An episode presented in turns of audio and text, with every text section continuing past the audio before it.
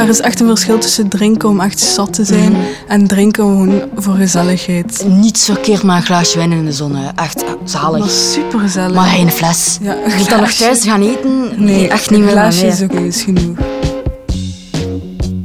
Dit is de tweede aflevering van Pubernesten, de podcast voor ouders van tieners. En die tieners durven wel eens met deuren te slaan en te experimenteren met alcohol. Hoe ga je om met gevoelige onderwerpen en hardnekkige stiltes? Hoe reageer je als verdriet, angst en twijfels aan de voordeur kloppen? Sinds er voor het eerst nieuw leven in mijn buik groeit, wil ik de antwoorden op die vragen weten. Ik, dat is Stefanie. Ik werk voor CM. Ik vraag me af wat er tussen de vier muren van andere gezinnen gebeurt. Met welke tips kun je echt aan de slag? In elk van deze vijf afleveringen duik ik met één ouder en één expert in een veel voorkomende uitdaging bij tieners. In deze aflevering te jong en te veel drinken. om mijn zoon zo te zien liggen in de graskant, overgevend en echt niet meer goed aanspreekbaar ook niet. Dus dat was wel heel confronterend. Elisa, mama van een tienerzoon wiens identiteit we in deze podcast beschermen. Groepsdruk is ook een hele belangrijke. Hè. We weten dat, dat jongeren heel hard gericht zijn op hun leeftijdsgenoten. Hè. En we weten ook dat ja, in die echt kernpuberteit, hè, die 14, 15, 16-jarigen, dat het ook heel moeilijk is voor jongeren om niet aan die groepsdruk eh, mee te doen. Hanna Peters, stafmedewerker bij het VAD, het Vlaams Expertisecentrum voor Alcohol en Andere Drugs. Naam, Elisa, leeftijd, 41, gezinssituatie. gehuwd en drie kinderen. Wat typeert je opvoedingsstijl? We vertrekken vooral vanuit vertrouwen in de kinderen, eh, waarbij dat we ze de vrijheid geven om zichzelf te ontdekken, te zien wie dat ze zijn als persoon, maar waarbij dat we wel echt tijd maken om te luisteren naar hen. Wat voor tiener was je vroeger zelf? Ik denk al bij al een vrij rustige tiener. Ik was ook heel jong als ik mijn man leerde kennen. Ik was maar 16, dus dat maakt ook dat ik op dat vlak redelijk stabiel was. Ik denk niet dat ik veel buitensporige dingen gedaan heb als tiener. Wat is het favoriete nummer van jou en je zoon? Ik ben heel fan van eh, Snow Patrol. Dat is een groep dat ik al een paar keer naar gaan kijken ben. Dus dat vind ik voor mezelf heel mooie muziek. Maar mijn zoon is zo meer war on drugs en eh bazaar. En ja, dat is zo meer zijn stijl van muziek. Waarheid, durven of doen? Eh, waarheid. Deze aflevering gaat over tieners en alcohol. Voor we naar het verhaal van Elisa luisteren, vraag ik aan Hanna Peters van het VAD hoe jong tieners gemiddeld zijn als ze met alcohol in aanraking komen.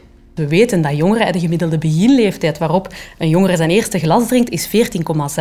Dat is al een jaar gestegen hè, over de afgelopen tien jaar, maar dat is nog altijd wel jonger dan de, de wettelijke beginleeftijd. Hè. Dus je moet ook wel een beetje realistisch zijn natuurlijk en wel weten van ja, mijn kind gaat daar wel sowieso mee in aanraking komen en waarschijnlijk de kans is groter dat hij wel gaat drinken dan dat hij niet gaat drinken. Hè. Maar als ouder is het toch belangrijk om die grens zo lang mogelijk aan te houden en om aan te geven van ik heb eigenlijk liever niet dat je drinkt voordat je 18 bent, om die en die en die reden. Elisa's zoon is 17 jaar als het uit de hand loopt met alcohol. Nochtans gedroeg hij zich altijd voorbeeldig.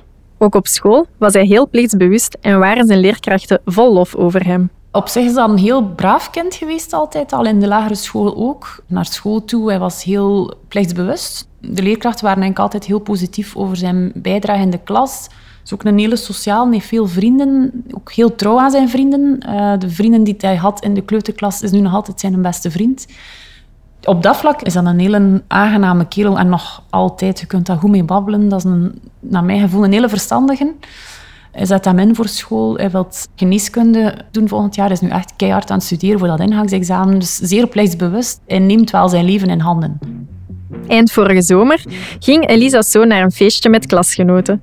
Ze hadden afgesproken dat iedereen iets van drank zou meenemen. Allemaal oké, denkt Elisa. Maar dan krijgt ze plots om één uur s'nachts telefoon. Van een van zijn beste vrienden. Van ja, kan je hem komen halen, want hij kan niet meer fietsen. Waar dat ik dan er naartoe gereden ben, het was ook niet zo evident, want het was langs het jaagpad. Geen verlichting, mocht daar eigenlijk niet rijden met een auto, dus dat was al moeilijk. Hoe ga ik daarop geraken? Mijn zoon zo te zien liggen in de graskant, overgevend en ja, echt niet meer goed aanspreekbaar ook niet. Dus dat was wel heel confronterend. Ik was vooral heel bezorgd, omdat ik toen niet wist hoe is hij eraan toe, want hij was echt niet oké. Dat was over alle normale alcoholgebruik heen.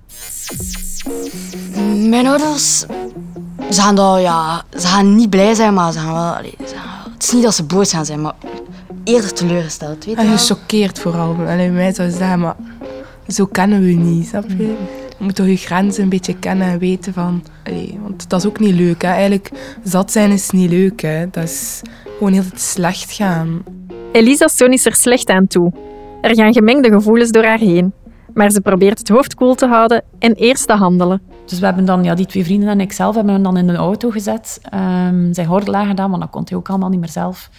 Um, dus heb ik hem heel de weg moeten vasthouden, want hij viel continu om. is mijn man ondertussen gebeld van ja, kom naar beneden tegen dat ik thuis ben, want ik krijg hem niet alleen uit de auto. Ik kon ook de trap niet meer op naar boven. Dat ging niet meer voor in zijn kamer te gaan slapen, dus hebben we hem hier in de zetel helemaal geïnstalleerd. De deuren opengelaten en ben ik elke uur naar beneden gekomen om te kijken of hij wel oké was. We dat helemaal niet zien aankomen, nee, want het is wel een hele verstandige kerel en daarin waren we wel verrast. Van, allee, we herkennen precies onze zoon daar niet in, want dat is niet wat wij van hem verwachten dat hij zou doen. Uiteraard is dat een schokkende beleving voor elke ouder. Ook al of dat je het nu had zien aankomen of niet had zien aankomen. Ik denk dat dat bij iedereen u even uh, bekruipt. En dat het ook heel moeilijk is om op dat moment uw emoties even aan de kant te zetten en in die rust te reageren. Dat is helemaal niet evident. Hanna bevestigt dat ook andere ouders overdonderd zijn als hun tiener in contact komt met alcohol of andere drugs. Het juiste moment eruit pikken om het gesprek aan te gaan blijkt cruciaal. Hij was vooral heel ziek de dag erna. Dus ja, tot een uur of vijf is hij echt misselijk ziek geweest. Dus dan dacht ik, ja, ik ga hem eerst laten uitzieken. Het is nu niet het moment om met hem in gesprek te gaan. Moet die momenten weten te kiezen, denk ik dan. En dat was niet het moment. Dus ik heb hem gewoon laten doen de hele dag. Hij besefte ook wel van, oh, dit is niet oké. Ik, ik ben hier de hele dag ziek.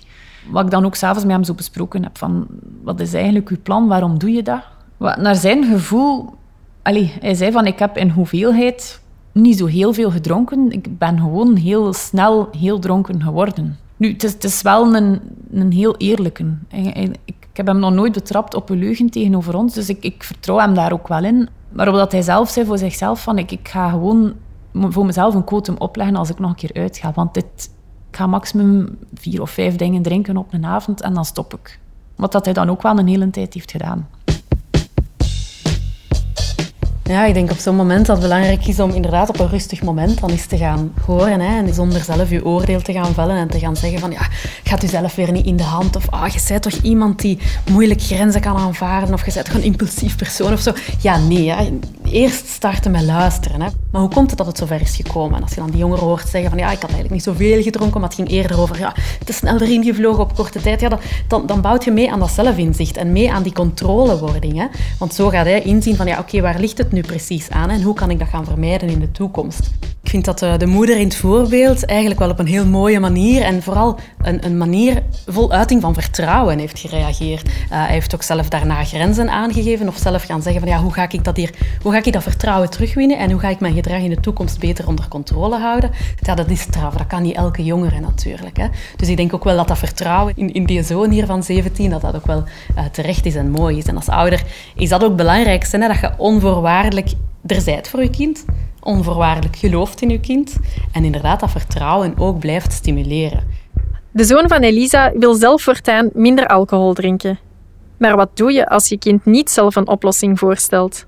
Is straffen een optie? Ik weet niet of we dat hem zelf zouden opgelegd hebben. Hij kwam daar zelf heel spontaan mee af. Dus we zijn nooit in die fase gekomen van wat gaan we hem opleggen of niet opleggen. Omdat we ook niet... We willen hen ook niet heel fel gaan straffen. Bijvoorbeeld van gaat de maand nergens niet meer naartoe gaan ja, dan denk ik, ja, dan geeft het ook geen kans om te, te leren en te groeien in een volwassen zijn. Want als je ze heel streng straft, ja, dan ontneem je hen ook alle kansen om te groeien. En dat, dat willen we liever niet.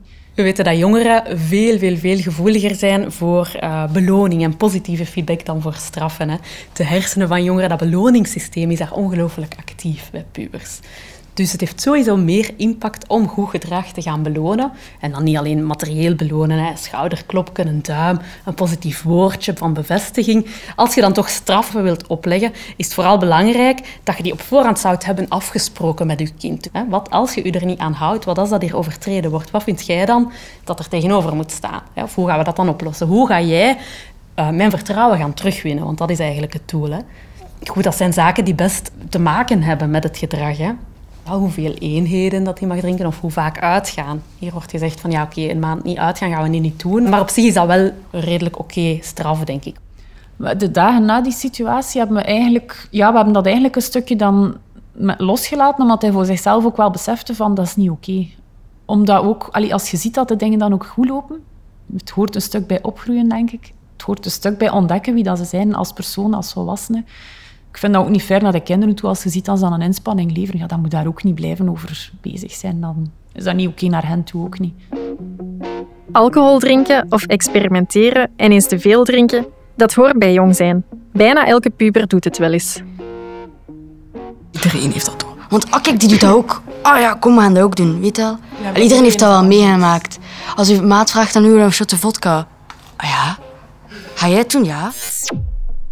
Groepsdruk is ook een hele belangrijke. We weten dat, dat jongeren heel hard gericht zijn op hun leeftijdsgenoten. En we weten ook dat ja, in die echt kernpuberteit, die 14, 15, 16-jarigen, dat het ook heel moeilijk is voor jongeren om niet aan die groepsdruk uh, mee te doen. We weten dat het ook niet veel zin heeft om op dat moment hen echt daar te gaan tegen afschermen en te gaan voor zorgen dat ze nee zouden zeggen tegen hun vrienden. Want hun grootste goed of hun grootste doel is op dat moment om erbij te horen. Dus dat, dat, dat, is gewoon wat eigen aan die, aan die fase. En daarna, hè, 16, 17, 18, gaan ze iets meer, of is het juist cool om op te komen voor hun eigen mening. En gaan ze iets meer zich daarvan durven afzetten en wat meer uh, ja, hun eigen identiteit gaan, gaan positioneren of gaan zien wie dat ze willen zijn. Ik vind dat zo schaamtelijk als ik toekom en ik zie daar allemaal jongens en meisjes langs de kant al helemaal slecht gaan. Dan denk ik van, allee, Ah, kan je niet gewoon je grenzen niet, niet kennen en gewoon een keer genieten van het moment en niet helemaal zat zijn om zat te zijn. Dat is niet... Ja, vooral dat. Ja, luister, ik merk ook wel dat met mijn vrienden dat allemaal zo... Als ze iets doen, moet daar een fles alcohol bij zijn.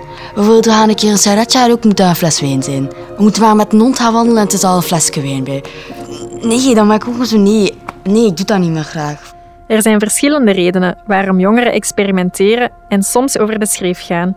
Weet Hanna uit ervaring bij het VAD. Enerzijds heb je de, ja, het hersenverhaal, het puberbrein, dat nog echt wel in wording is.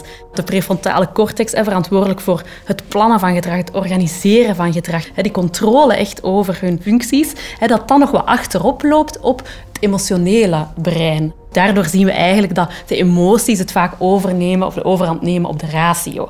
En dat jongeren impulsief gedrag gaan stellen. En dat is uiteraard belangrijk, dat impulsief gedrag. Dat zorgt er ook voor dat ze los kunnen komen en dat ze erop uitgaan en risico's durven nemen. En in die zin is dat die prefrontale cortex, hè, dat nog niet helemaal klaar is, is dat eigenlijk de functie van de ouder om dat een beetje te gaan overnemen.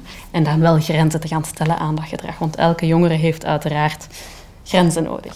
Hoe ging het verder met de zoon van Elisa na die uit de hand gelopen avond? Leerde hij iets van de situatie? En hoe reageerden zijn vrienden? Uh, de eerste periode daarna is hij er wel nog over begonnen dat hij zei van dat was echt niet oké, ik wil dat niet meer doen. Ja, hij vindt dat niet stoer om zo ziek te zijn achteraf en om, om zo ver te zijn. Ja, dat is niet, niet cool, ook niet. Hè.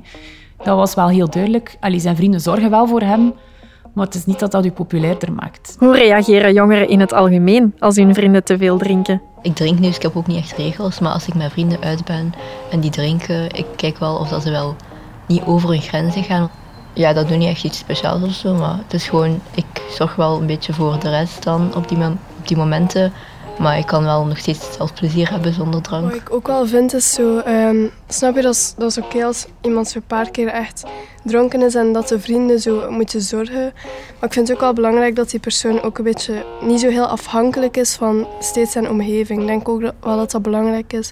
En zeker voor de vrienden, als die steeds ja, voor die persoon moeten zorgen elke keer, is dat wel stom, denk ik. Dan gaan ze je ook niet meer meevragen, denk ik. Natuurlijk niet. Als jij telkens degene bent die de last is van de groep, dan gaan ze zeggen, die moet niet meer meegaan, we nodigen die niet meer uit. En dan is dat ook al jammer, denk ik.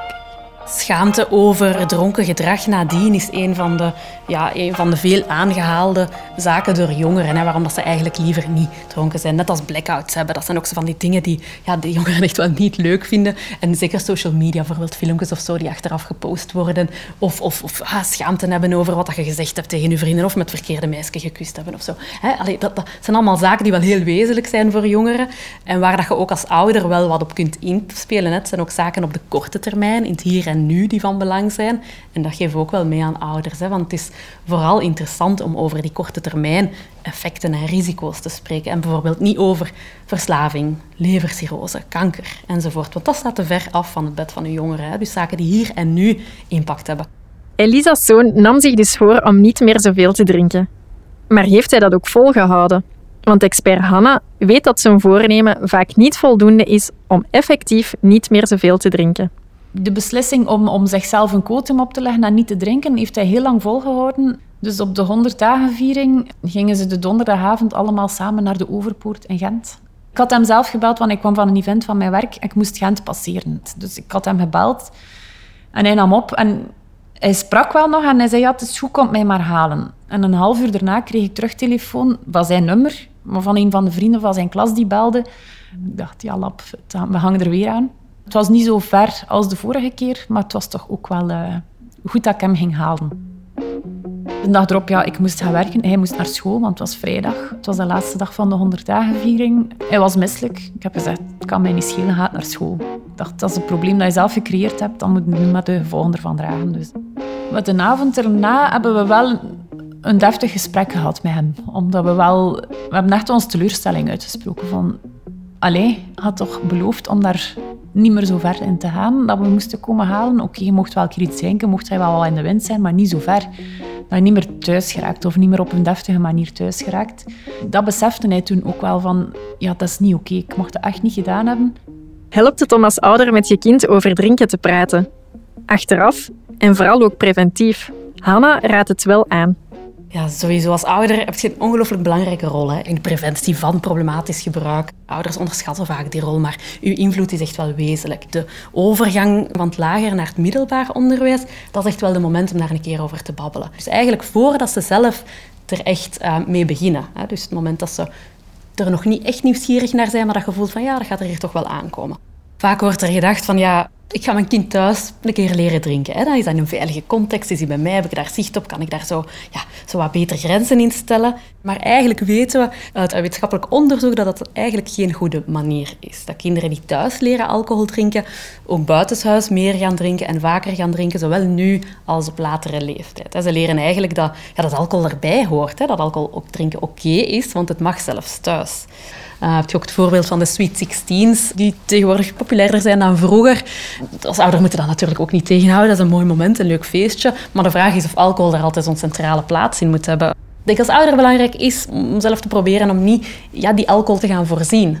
Oké, je kunt dat bij je thuis gaan organiseren en ongetwijfeld gaan er dan misschien mee hebben. Dat is ja, waarschijnlijk onvermijdelijk. Maar dat zelf als ouder zeker niet te gaan voorschotelen. Te gaan zeggen, ah, zal ik uh, die een bak bier dan gaan kopen? Ja, lijkt me een stapje te ver. Een paar jaar na die Sweet 16-leeftijd komt het moment dat Elisa's zoon verder studeert en misschien ook wel op kot gaat. Maar na de 100 dagenviering op school slaat de twijfel plots toe. Had ik hem ook wel de vraag gesteld van... Ja, wat denkt u daar nu zelf over? Want ja, nu hebben uw vrienden mij gebeld. Weet ik zeker van je ligt veilig in je bed. Als je op kot zit, ja, dan weet ik het niet. En dan enkele weken later zei hij van... Ja, eigenlijk dat kot, ik denk niet dat ik die vrijheid ga kunnen. Dat gaat heel veel verandering zijn op korte tijd. En dat gaat misschien voor mezelf te veel zijn. En heeft hij voor zichzelf nu beslist van, ik ga niet op kot. Ik vind dat heel confronterend eigenlijk. Ergens ook wel geruststellend van, oké, hij heeft dat zelf inzicht, maar ook wel confronterend dat hij voor zichzelf wel beseft van, misschien kan ik die vrijheid niet aan. Dat ik dan denk van, ben je dan zo beïnvloedbaar? Ben je dan niet zelfzeker genoeg om, om nee te zeggen op sommige dingen. En dat is ergens een bezorgdheid, maar anderzijds is dat misschien ook ja, leeftijdsgebonden nog een stuk. Dan denk ik, binnen een jaar of twee gaat dat misschien al helemaal anders zijn.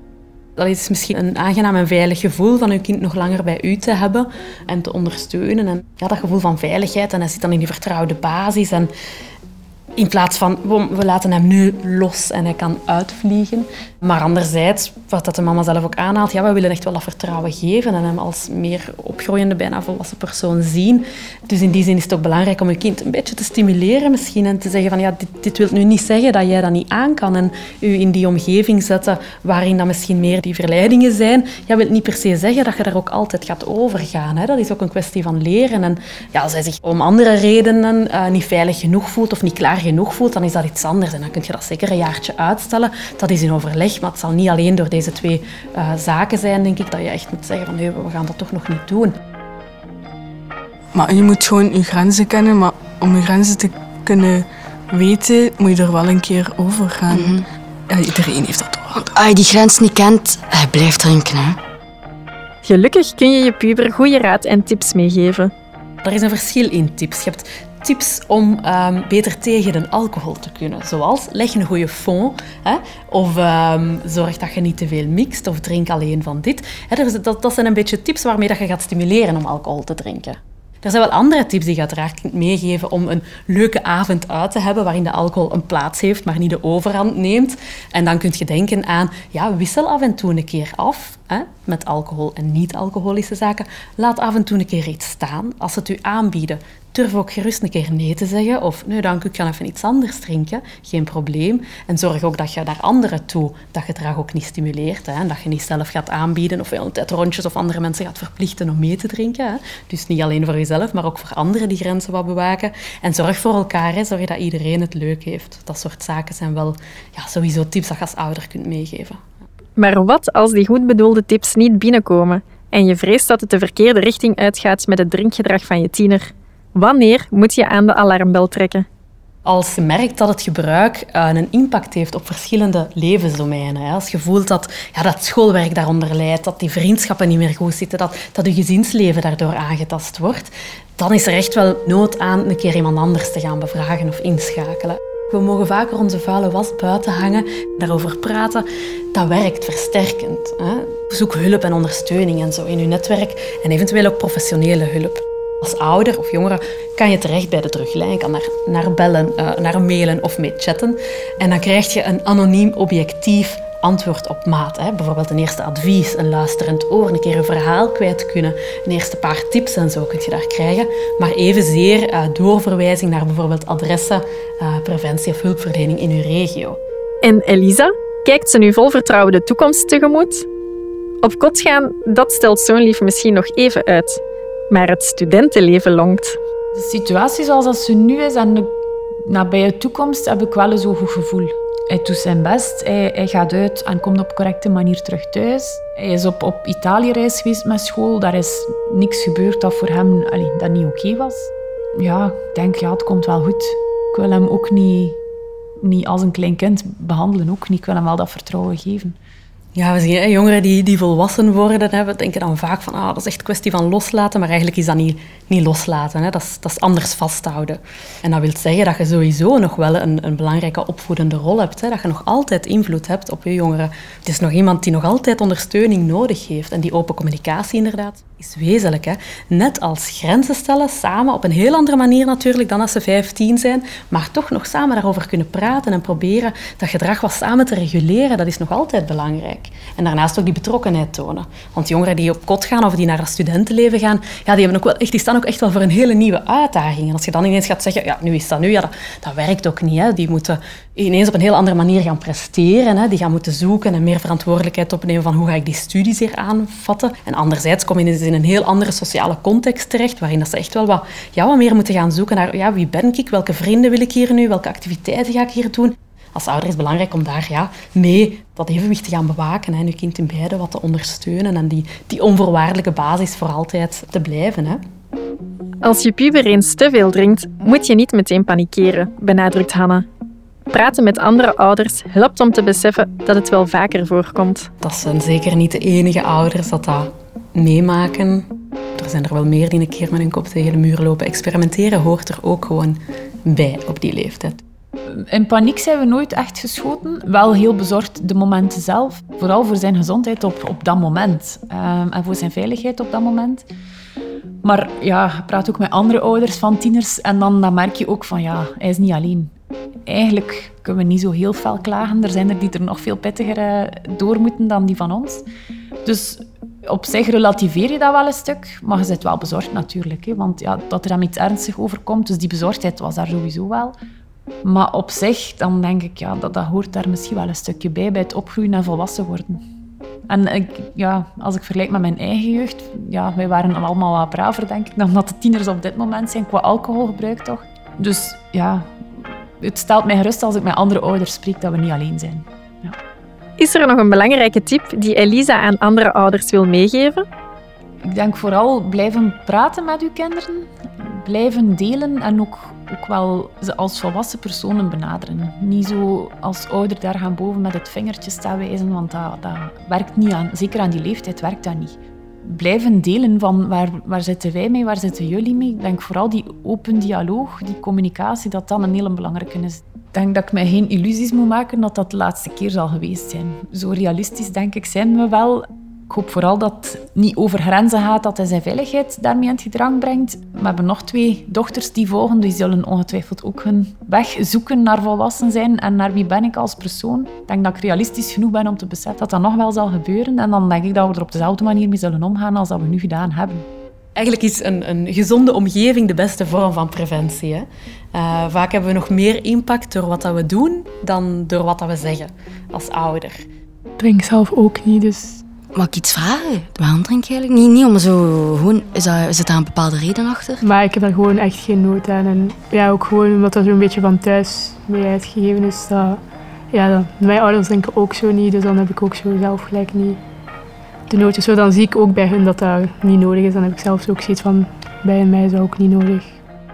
Het is heel belangrijk om als je wilt dat je kind zelf verantwoordelijk omgaat met alcohol, ja, dat je dat zelf ook doet natuurlijk. Hè. Dat je ervoor zorgt dat je in zijn buurt eigenlijk van jongs af aan niet te vaak gaat drinken, dat je niet dronken gaat zijn. Um, ja, niet onder invloed gaat gaan rijden, uh, je verantwoordelijkheden nog kunt opnemen of niet verzaken in je plichten omwille van gebruik. Dus dat op zo, ik zeg helemaal niet dat ouders niet mogen drinken hè, in de buurt van hun kind, maar dat je dat wel op een zo goed mogelijke manier probeert te doen en dat gedrag probeert te reguleren. Want kinderen zien dat hè, van jongs af aan hè, en zien drinken, doet drinken, dat weten we. Dus daar heel bewust van te zijn, daar bewust mee om te gaan en te weten van, ja, wat wil ik dat mijn kind doet? Oké, ik ga dat ook zo zelf verpersoonlijken en dan gaat die boodschap beter aankomen, die ik dan daarna ook mondeling ga geven. Ja. Huiswerk voor ouders dus om deze aflevering van Pubernesten af te sluiten. Geniet, maar met mate. En Elisa, jij koos voor waarheid daar straks boven durven en doen. Zo dus. Welke poster hing er in jouw jonge jaren boven je bed? Ja, de poster boven mijn bed was een met paarden. Omdat ik altijd uh, vervente ruiter ben geweest in mijn tienerjaren. Um, dus vandaar. Mijn kamer ging vol met posters van paarden en dieren in het algemeen. Dit was de tweede aflevering van Pubernesten. Eerste hulp voor ouders van tieners. In de volgende aflevering hoor je wat je moet doen als je kind ongelukkig is. De tiener van Wim voelt zich niet altijd even happy. Ontdek zijn verhaal en wat Ilse de Blok van de opvoedingslijn erover te zeggen heeft. Wil je nog meer bijleren over je gezondheid of die van je tiener? Ben je nieuwsgierig naar opvoedingsondersteuning of mentaal welzijn? Het hele jaar door volg je bij de CM Gezondheidsacademie betrouwbare en kwaliteitsvolle infosessies, webinars, workshops en cursussen. En wist je dat CM ook een deel terugbetaalt bij psychologische zorg? Surf naar cm.be voor het volledige aanbod. Met dank aan het VAD voor hun medewerking en expertise. Heb je een vraag voor de druglijn? Bel 078 15 1020 of surf naar druglijn.be. En natuurlijk dank aan de jongeren die opnieuw heerlijk zichzelf waren en eerlijk en vrij uitspraken. CM heeft ook nog een jongerensite, maar daar maken de jongeren uit deze aflevering zelf reclame voor. Oh nee, wacht, nee, wacht, nee, wacht. Really? Really? Het internet is zo groot dat je soms niet weet Waar je betrouwbare info kunt halen. Ouders, tip uw kinderen. De jongenssite van CM. Daar staan nog heel veel handige tips en tricks. En straffe getuigenissen van tieners. Nee. dat, is een, dat is een bad bitch, hè, weet. Really? Really? Het verhaal dat je hier hoorde is een persoonlijke getuigenis. Heb je zelf vragen over je gezondheid of die van je tiener? Neem dan contact op met je huisarts. CM, jouw gezondheidsfonds.